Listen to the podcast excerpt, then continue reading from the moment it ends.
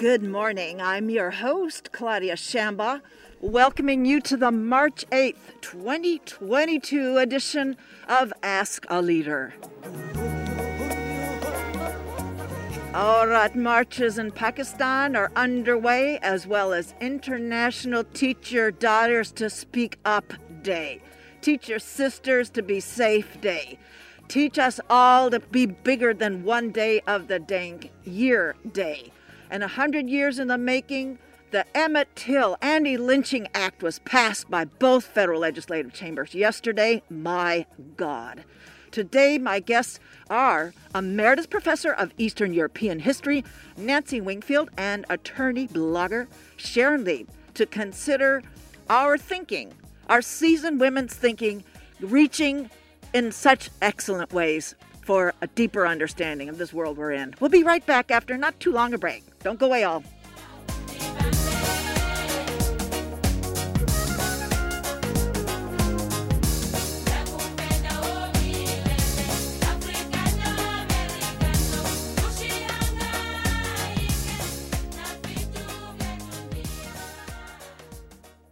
Thank you, everybody, for staying tuned.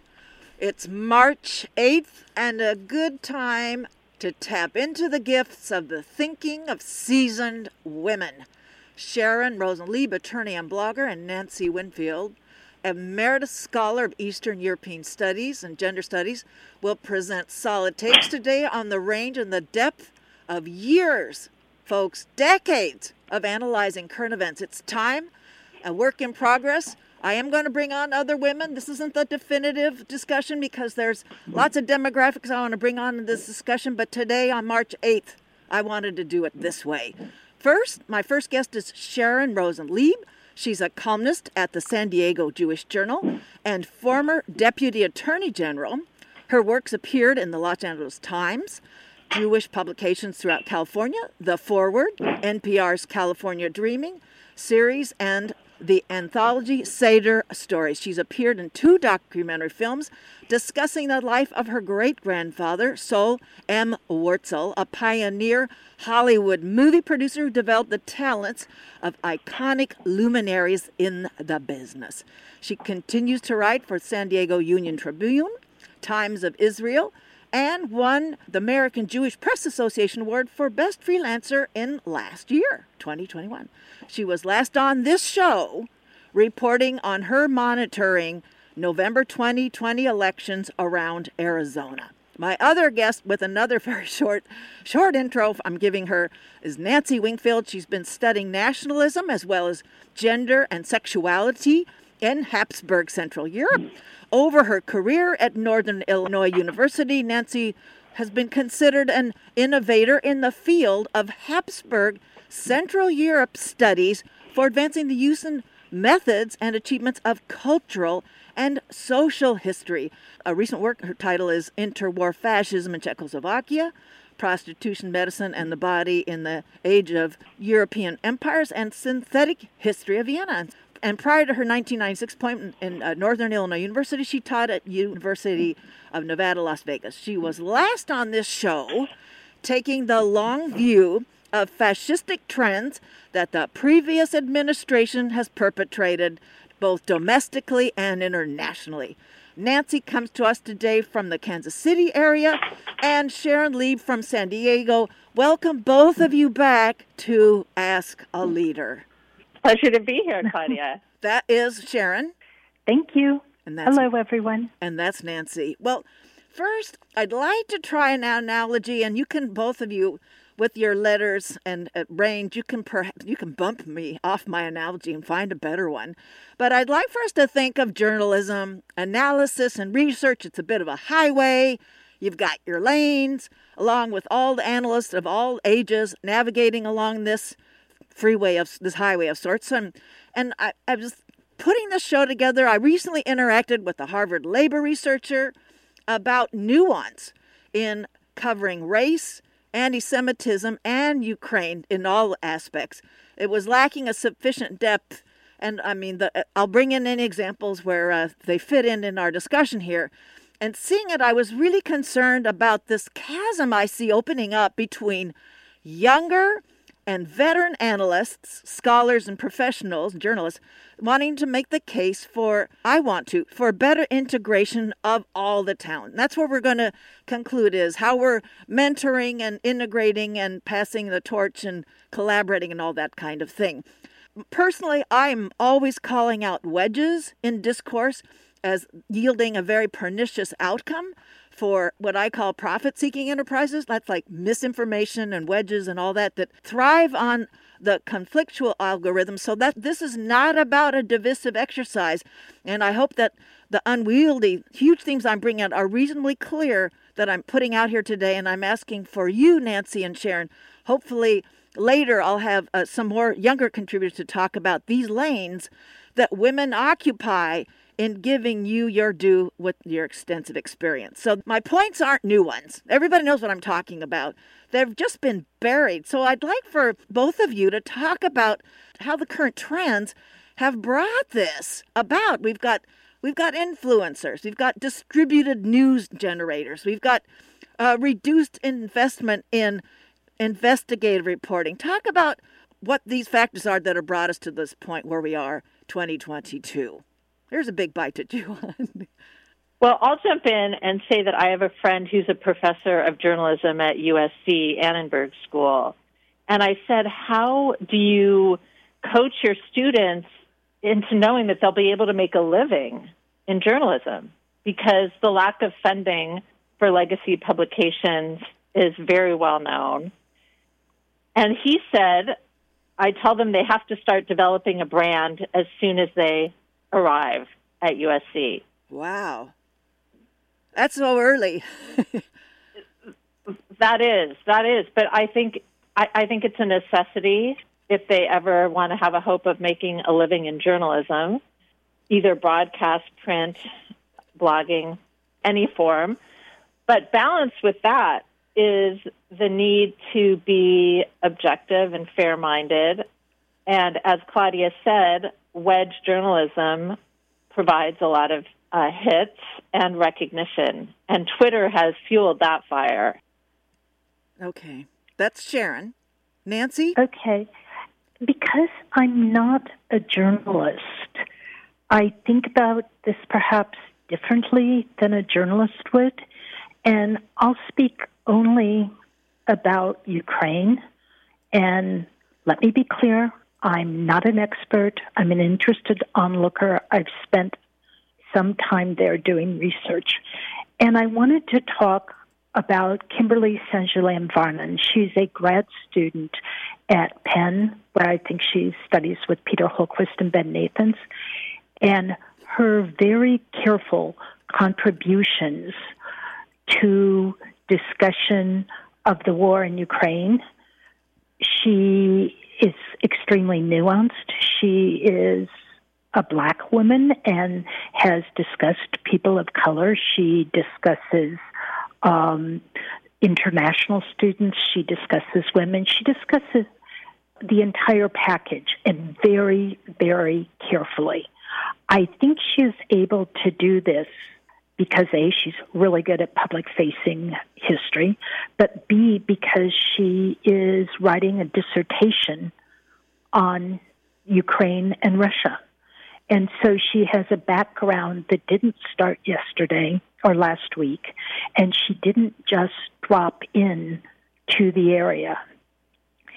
And this is what interests me. I consume almost no spoken journalism and certainly not TV journalism. I sometimes listen to NPR in the car, and on Friday nights I watch PBS and Washington Week in Review.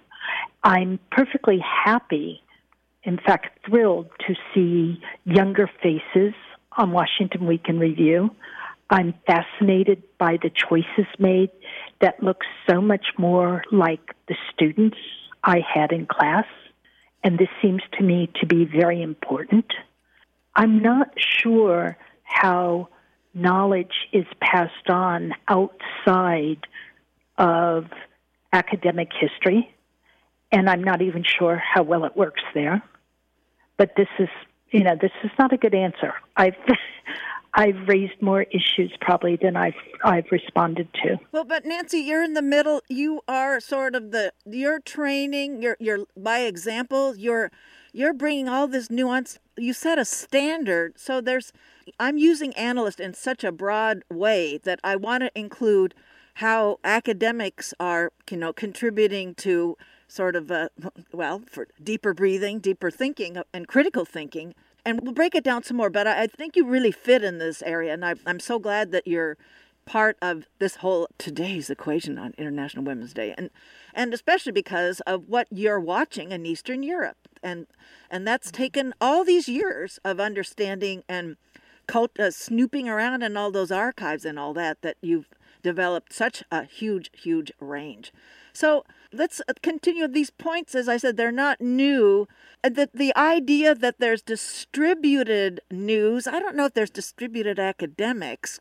That, that, that I guess maybe you've seen this, Nancy, the equivalent of distributed news and influencers, where you're seeing somebody say, Well, I'm I'm in the rock star of humanities and people follow me on TikTok or whatever. I mean, is is that is there something comparable to that happening? And I know you're on Twitter, you can see it there.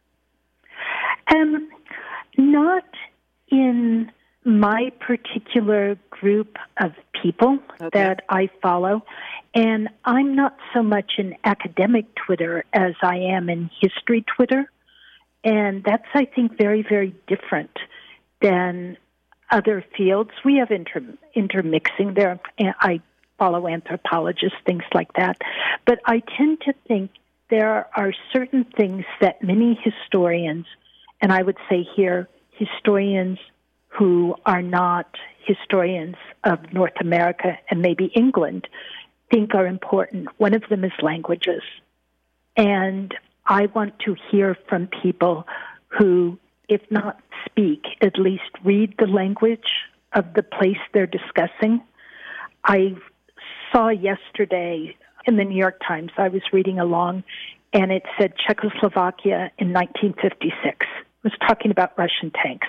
And I was trying to decide if they meant Hungarian Hungary, tanks. Yeah, right you know, tanks in Budapest and Hungary in 1956, Russian tanks, or Russian tanks in Prague in 1968. I thought that was an astounding error to be made. It just shocked me. It is um, shocking, isn't it, Sharon? That is interesting. And I, I do think That's academics horrible. are a precious resource to journalists. Right. As a, because they, they have the deep knowledge that journalists who tend to be more generalists lack? Well, one of the things that people I know or follow have commented on, and it's not just having to do with Ukraine, it's how often they provide information and then they're not credited. Right, right. And Rosemary Feurer, who is a very important public historian, she's a labor historian, had mentioned this to me earlier because she's a sort of go to person for discussion of Mother Jones and things like that. But I've also seen it from people, many of them women, um, commenting about today's media.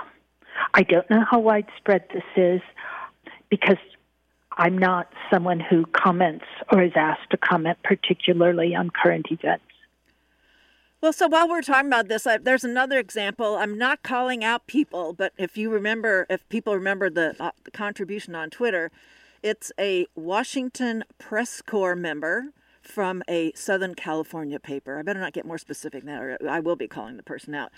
But they, they were taking issue with President of Ukraine Zelensky's pronouncement the sort of lead up to this invasion, this person said President Zelensky made this gesture of calling the Wednesday prior to act, the act, or the, it was the 16th of February. He said he was going to call this the Unity Day, you know. And I, I, all right, I understood what what that was trying to uh, orchestrate, what what was trying he's trying to achieve there.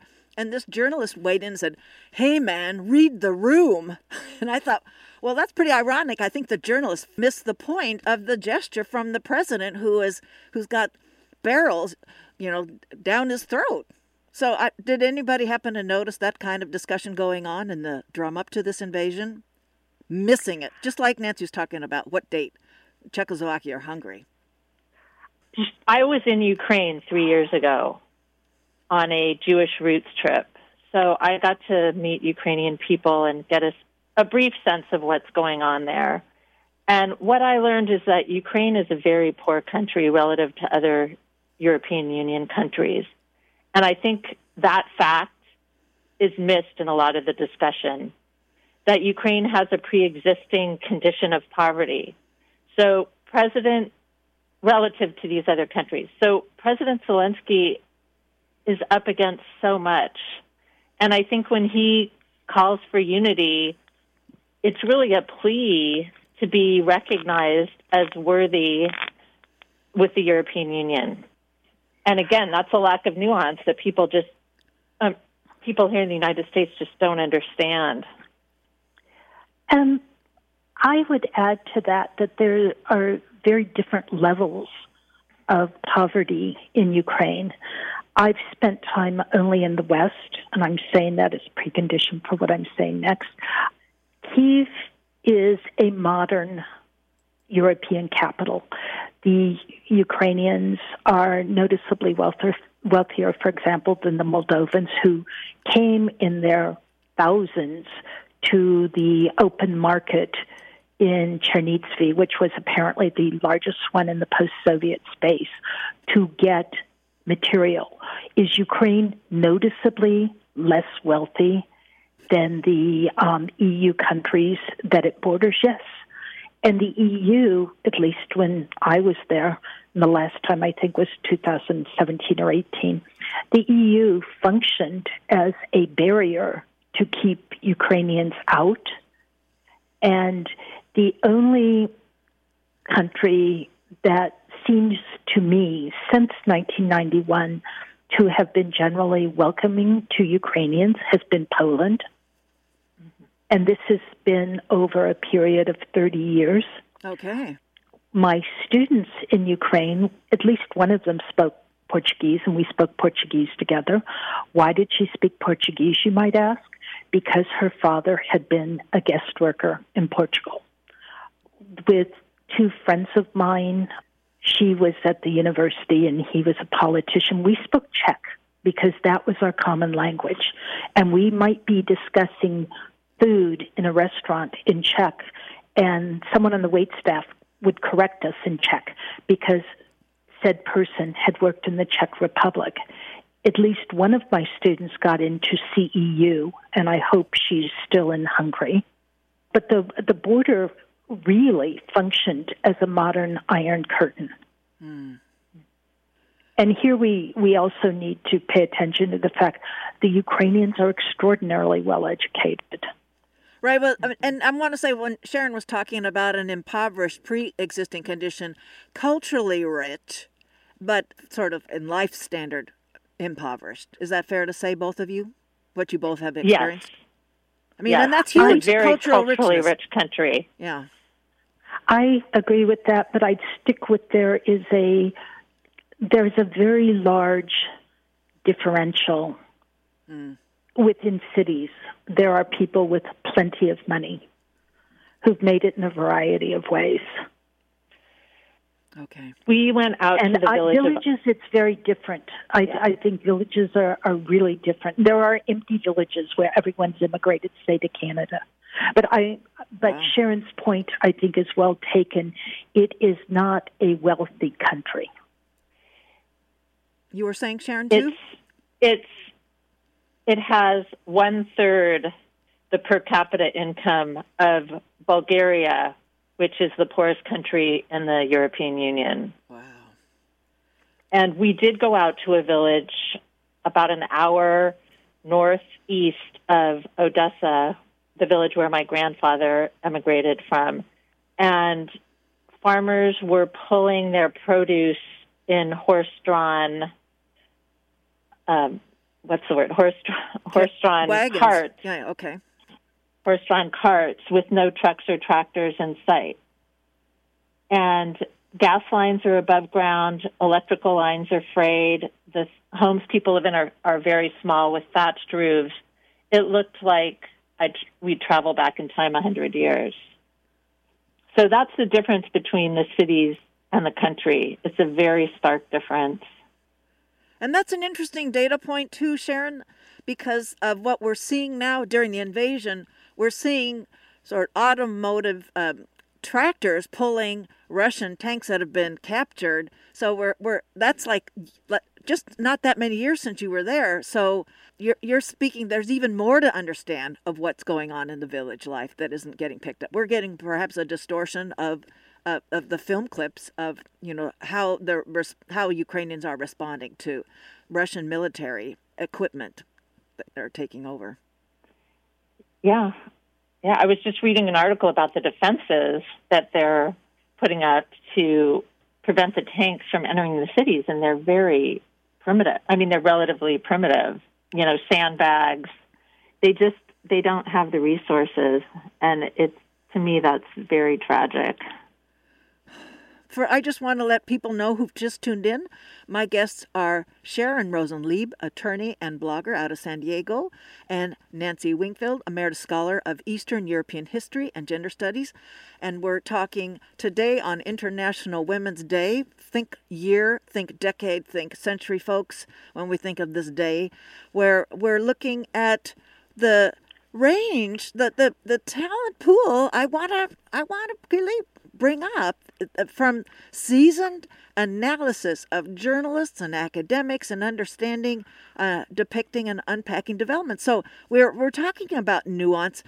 So what we're we're already starting to talk about the the impact that that nuance the lack of it has on our understanding. I mean, you're just bringing more more information when you have have spent time in the country there. But and I was talking just last night to an investigative journalist who was she's struggling right now with her book on Christian nationalism because there's all this fast breaking news developments going on and she doesn't want to get anything wrong. She I mean she's she's got mm. so much nuance. That was like the central operating principle of her getting that nuance just right so that her book has integrity. And so perhaps you can talk about the impact of nuance just sort of eroding or not, I mean it's just maybe a muscle that doesn't get toned with sort of earlier younger analytic thinking.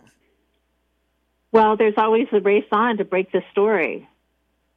And in this sped up media landscape, that does not allow a lot of room for nuance. And frankly, I'm surprised that stories are as accurate as they are Seriously? under the circumstances in legacy, you know, at legacy publications because they have the resources to do it, like the New York Times, the Washington Post, uh, Wall Street Journal. Others less so because they just don't have the resources. Even the Los Angeles Times, which I grew up reading, just it, it's getting thinner and thinner. The paper, so it's it's tough. I, I don't know what to say. The resources for nuanced journalism are shrinking. That's a huge factor that um and uh, that I wanted to bring into that that so uh, less incentive for for the nuance and as the business model of it, I mean it's it's a mutual fund portfolio of owning owning a, a news outlet and so, and we saw we saw how I mean I don't know if you consider television uh, stations uh, are they are they legacy journalistic outlets or not? Because uh, there there was that race to call what was happening on that attack in the the nuclear power facility last week. That was that was i mean i was only able to understand what was going on because i'm on a twitter space where there are people that knew exactly what was going on and they were very careful to vet everything but so back to where our news television networks is that considered a legacy network and to see where we're going with these trends in capturing the nuance that is accurately depicting a development I think places like CNN, I think the major networks and CNN are legacy outlets because they've been around for a long time. But again, there's a race to get the scoop. And in terms of younger journalists, economics plays into that too, as I said earlier, because it's so it's very hard to get a job at a legacy publication, and if they are going to hope to make it as a freelancer, they have to brand themselves. And that's so what, branding yeah. themselves that gets into the algorithms you were talking about, Claudia. Right. With getting the hits on getting the hits on your stories and getting followers on Twitter. Nancy, you want to? I know I that's another big bite I bit off, but to respond, to any parts of those? Um, I don't really watch television, but I would add that Fox is probably a legacy network. You might not like it, but it's been there a while. Also, if you're going to be reporting on things, it's extremely useful if you can speak a language other than English. And this is something that goes to problems with education. And I think that's extremely important. I mean, I'm horrified by people who visit a place for a week or two and then, oh, gee, I'm an expert. Do you speak that language? No. And I think this is coming home to roost right now. I completely agree with that. and that's, that. That's where I want to call out a good example that Terrell Starr, I don't know if either one of you have been following him, but he knows three languages. He's a black journalist and he is staying in place in Ukraine right now. But and I, I participated in earlier Twitter space before the invasion took place, and he talked about all the languages he knows, and so I mean, they're they're and and he's he's crowdfunding to stay around, to stay alive there in Ukraine. Somehow it's getting the the resources are getting, but that's that's kind of a a marvel of an example of what what's otherwise trending in the careers. Yeah a, a, very well vetted, reliable interpreter can also be extremely helpful. I uh, don't agree. I mean, I think that's very helpful, but if my feeling is if people in other countries can do other languages, I don't know why English speakers can't. And I remember watching when I lived in Portugal, the Israeli ambassador and the Palestinian representative. The Israeli ambassador could speak Portuguese, the Palestinian representative spoke only Spanish. And Portuguese could understand Spanish. There aren't that many Palestinians. I got that. But the immediacy of speaking the language was really very important. And I feel that for reporting, especially from people, you know, on speed dial, that if the United States paid any attention to the rest of the world in a good way, people would be trilingual would be normal. My son is trilingual. Oh wow! Which Maybe ones? he's more than that. He speaks French, Spanish, Portuguese, and English. And this ju- and okay, they're all Romance languages, but this seems to me to be very important in interactions with people. And some of the younger people are are stunning in their willingness to learn languages. And these are the people whose ideas I pay attention to. Mm-hmm. And they're not just historians. And I mean, certainly the fact that all the, you know, Ukrainians um, who are the Ukrainian newspapers, the Czech newspapers, they, many of them publish an English version. And I think this is really important. And my feeling is that if they can do it, we should be able to do it too. Mm-hmm. So, mm-hmm. and the, and besides nuance, and I'm gonna maybe it's part of nuance is this pattern recognition or pattern detection.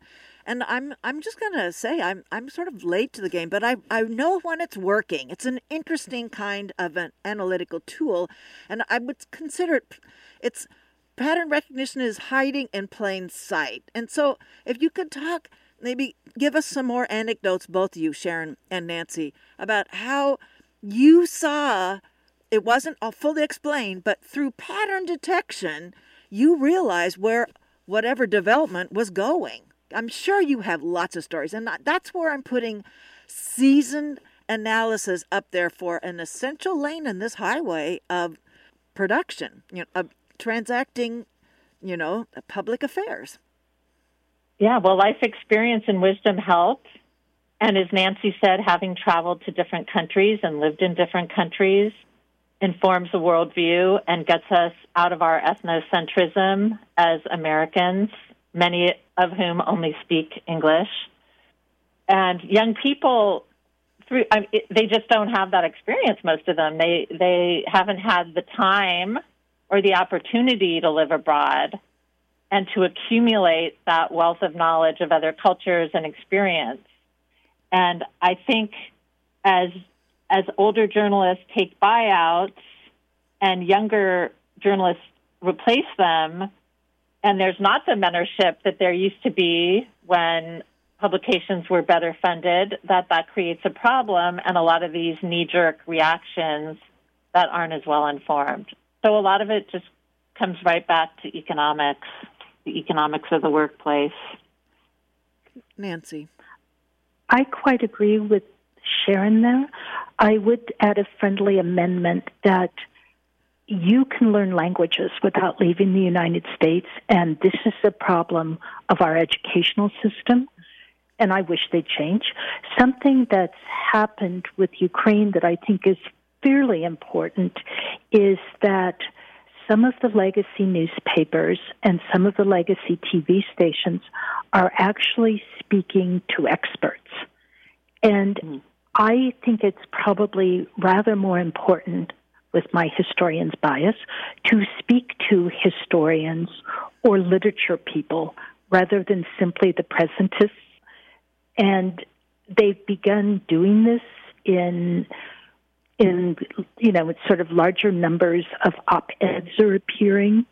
Also, um, there are more substacks that you can read with people who have from people who have spent significant amounts of time in Ukraine for one reason or another. And I was speaking to a friend who's a Southeast Europeanist by training, and we were sort of thinking about what the wars of Yugoslav succession would have been like if they had been in real time, oh. how they would have played out. And there's something very creepy about watching a war where people are getting killed. Mm. But the news is also, I think, reported differently. And my impression is also, and this you can correct me on, that some of these young bloggers, the ones who are taught, or older bloggers, bloggers who are talking about their experiences in real time, have done us a huge favor. And I, I consider that journalism. You can correct me if I'm wrong like Terrell Starr? In I thought Ukraine? of him as a journalist. There, uh, but he would be one of them. There are a number of people who write in Ukrainian, and I just run a translation to read them. But they mm-hmm. these are people I think are doing a really good job. There's a young man, I'm going to mispronounce his name, John Vestetska, who was in Kiev on a Fulbright, and he and his family were pulled out and he's now working in Poland helping people. But he's been tweeting about this and talking about his experiences, not trying to enlarge them necessarily. But I find these things enormously useful. Mm-hmm.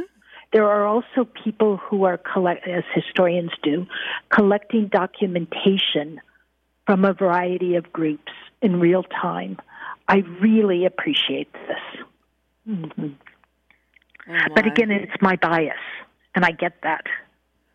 Well, this bias is informing, though. I mean, and mm-hmm. and it's not, Nancy. It's not getting its due, and that's why we're doing this now. you know, mm-hmm. and these season takes. And I, I'm going to throw in not. It's not just travel. I've got another experiencing that I, I think, raising offspring, raising humans is another huge sort of a data pool for analysis? Well, I have three daughters, so I, I I agree, and and I've encouraged all of them to travel and uh, learn foreign languages. But that a lot of our public education system doesn't, as Nancy said, does not do a wonderful job at that. And foreign language study is not uh, as highly valued here, in my opinion, as it should be. Because how can we build bridges if we don't speak each other's languages? Well, and I want to add to that, and both you can re- respond to that, is that studying other languages helps us understand the difference between a literal expression and a figurative expression, like when you're using an idiom. And idioms get lost in translation all mm-hmm. the time. So I, I don't think a single language speaker understands how what the power of an idiom is and how it can get wrong so easily.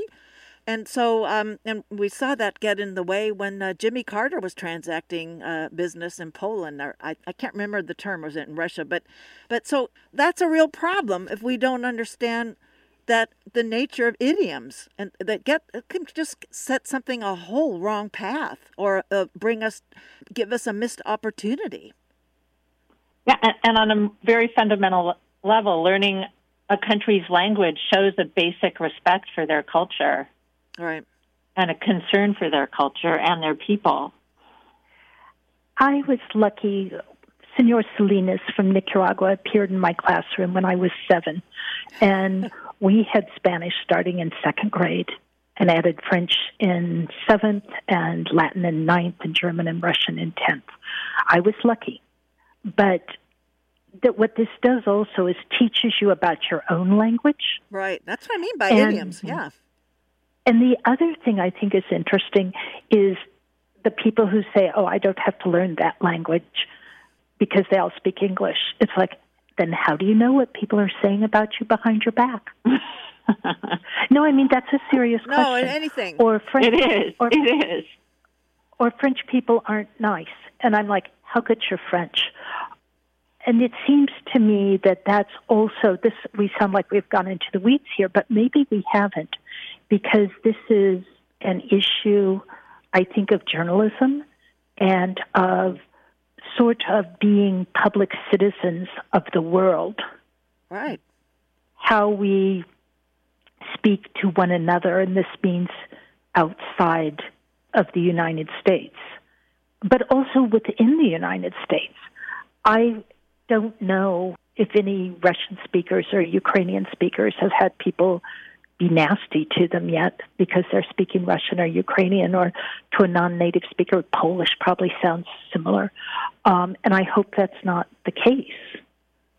Well, we live in a bit of a UN kind of a neighborhood around here, and they're already they're uh, actually they're just coming on over and they're saying, "I just want you to know, I'm uh, my Russian neighbor. I want you to know my position on Ukraine, and I'm uh, you know, I have a Ukrainian neighbor, and she's a she's a wreck right now, and we're going to walk together. But I want you to know my position because I think you you're concerned about. It. So there's there's all that's already happening. Besides, like the potential for people just to hold in contempt somebody who's not bantering away in English only. So yeah, all that's well, happening was, right now. I was interested. My son flew to New York. Um, well, he tried to fly Sunday night, and the the flight got canceled because of snow, so he flew out Monday. But he was talking to me from the airport, and I said, "What is that noise?" And he said, "Oh, there's a Ukrainian woman playing her violin and entertaining us because the flight's late." I'm like, "How do you know she's Ukrainian?" He's like, "The flag." And so the next day, he was on on the same flight with her. He said, "Yep," and the flight came along. But his attitude, I think, is possibly different than other people's. I think everyone loved the violin, but the issue of separating Putin from Russia, mm-hmm. and even from the Russian soldiers who, as best we know, did not all know they were coming into Ukraine. And that seems to actually have been the case. Right. And if they knew, their families didn't know.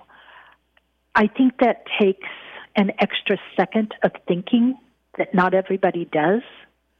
And that's what I want to, that's what I'm talking about pattern detection is. If um it if if you don't see that pattern, it sort of undermines your critical thinking. It undermines as we're talking about Nancy saying about uh, you know being the, the journalists being uh, public citizens abroad, but but being citizens uh, in, engage in civil society that the lack of pattern detection, the undermining, therefore, critical thinking, undermines the integration necessary for healthy outcomes in public health and education and climate, and just name name and more in that series. So, but take that, and I want to know. I'd like to know if both of you, as scholars and mentors, bloggers, uh, to younger women, how you are finding that that opportunity, what you're doing with that, if you are finding that opportunity. Well, the This people that I have the most influence over as young women, of course, are my three young adult daughters and their friends. And I'm always encourage them, encouraging them to engage in, in critical thinking and to really think things through, especially in the social media environment that they've grown up with. And I What think do you they're tell liberal. them? Yeah.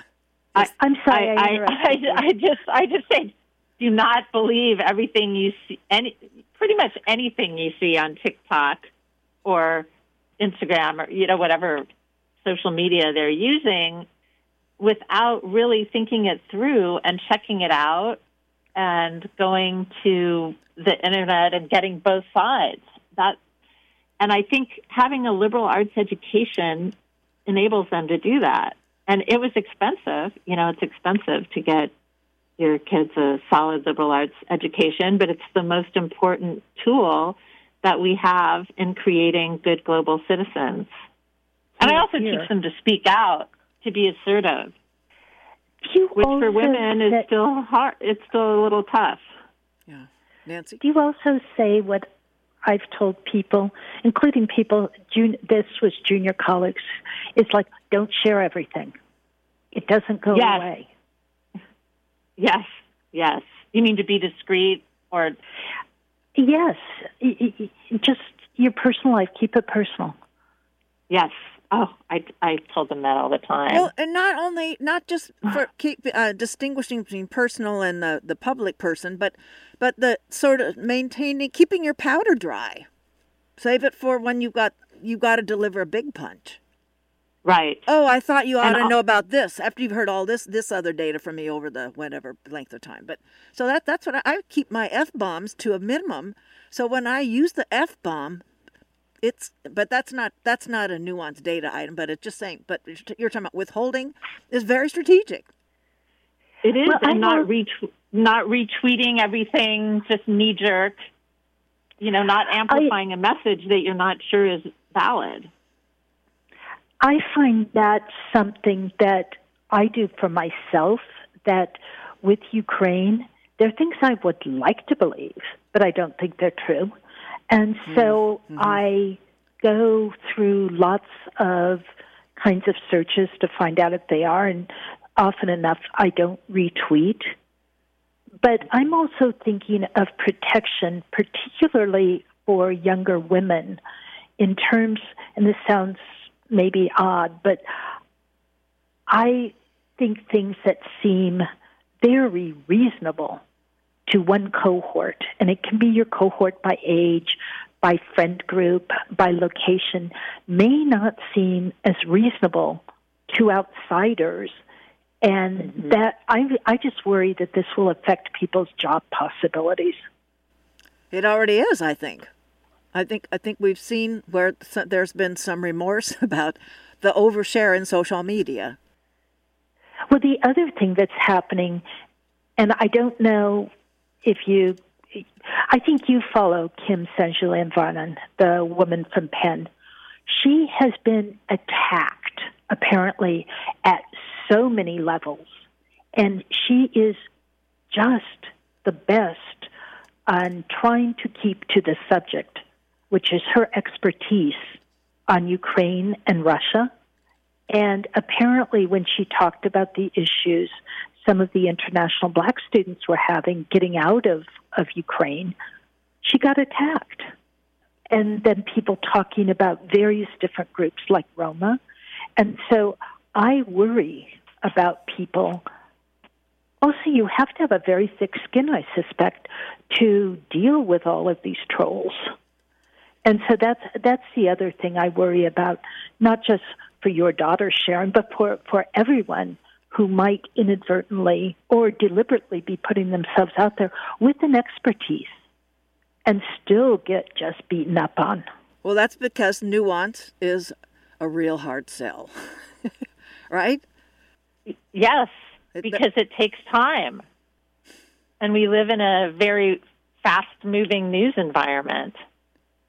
And w- one thing that I think we've learned is that Facebook has the capability to shut off disinformation when it is pressured into doing so. And F- Frances Haugen brought, brought this up in her testimony right. before Congress. But yes. they've been fa- they've consistently failed to do it unless under extreme pressure. So that's a real problem. I left Facebook uh, quite a I don't even a couple of years ago because Mark Zuckerberg just annoyed me, and I thought, no, I'm not going to do this. And I get that he owns Instagram or his company does, but I post cats. And so Twitter is my only social media, and there are things I would prefer it didn't do, but I feel somehow like it's less perfidious than Facebook, although I could, of course, be wrong. Well, I think the problem with Twitter is the trolls, that it can be a real cesspool in terms of trolls. But for journalists, I think it's a very valuable tool. Nancy, as you were saying, in terms of real time reporting, getting the word on the ground out right away, I think it's invaluable for that. I have a personal question to you, Sharon. Did you blog about your trip to Ukraine? I did. All right, I'll go find that. All right, we can maybe do a link up in the, the podcast summary so people can follow that. And I don't I can put everybody's Twitter handles if you want on there as well. Yes, Nancy. I would like to hear or see your experience because it seems to me the more general information people have about their experiences in that country, the more lifelike it becomes to people who've never been there. Yeah, I, I agree. I agree. Because as you said, it's a highly educated, highly cultured populace. I Odessans take tremendous pride in their opera house and their music, and there's music played in parks, you know, orchestral music, and it. I was just so impressed by that. So and I and the the kind this I guess building the story. This is the other service of that, the nuance and the details put all together. It there is more traction in taking that story, all those associations that story. It helps us keep that, so we can use that in in our next reflection, our next encounter. So it's if it's just a blast, you don't have any context that sticks to it. So there's no traction. So it's not getting carried anywhere. It drops. That and that's a kind of like a like a neurocognitive kind of aspect of nuance in analytical tools in journalism and other research. You want yeah. to make that yeah. the last comment? I mean, the, to, we just last... have a fire hose of information being trained on us every day. So wading through it isn't easy. I agree with that. So maybe to add then to that comment is what do you think is where we're what's the trend in how different how different consuming news book reading um, what that trend forebodes for our understanding as civic members again, I think listening to seasoned academics like Nancy, who have the deep knowledge, who speak the languages, is very important, and balancing that with news, with on the ground current news, so that we have we can see the patterns. Like you now, said, and I think that's where the marriage can come in. The young, the young, courageous yes. people ha- have the ability to be on the ground and make those tweets, whereas the older people with the life experience can shape it into a narrative with deep context and nuance. I'd like to add to that a reminder. I, I speak baby Ukrainian. I tended to speak sort of Proto Slavic at people. Um, but there are also, at least in Ukraine, there's some older reporters on the ground who've been there a while, and they haven't left. And that's not to take away from the younger people who Ukrainians and others who have been doing an amazing job of reporting. Also, the people who've been translating deserve huge respect. And some of them, of course, are, are quite young. And they're both Ukrainians and, and non Ukrainians doing some of that. And I assume that there are Russian speakers who are translating information into Russian. Yes. And also, I, I thank the people who are saying, you know, quit objectifying the president of Ukraine. He's the president. You know, he's he's doing his job and doing it very well. Well, that's the thing. Yeah, that's not very nuanced. Just to sort of run with the hero figure, right? We got to understand, break it down. Know that sometimes it's propaganda. It's not even that. I'm tired of people talking about him being hot. Right, that right, that's so what I mean. Annoys me. It's so that's a brush, broad a broad stroke there. Yeah.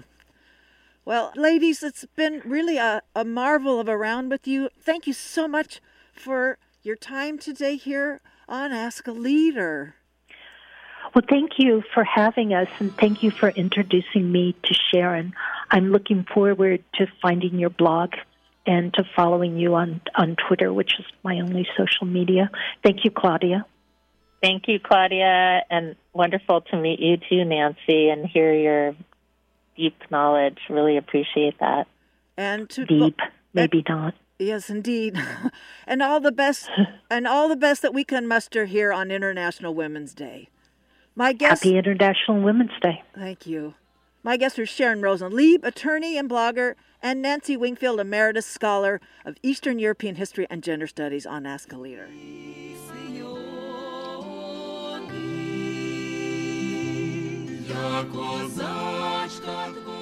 Well, that's my wrap. And for next week's show, I'm bringing out the first of many local candidates who'll be on our California June 7th primary ballot.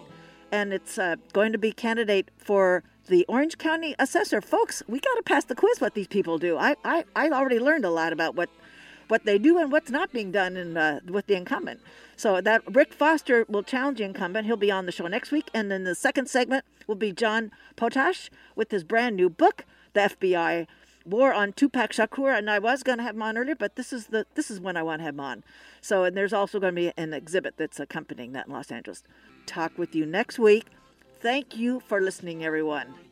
And folks, I'm going to say it every closing verify your news sources. Verify before clicking forward. Thanks again.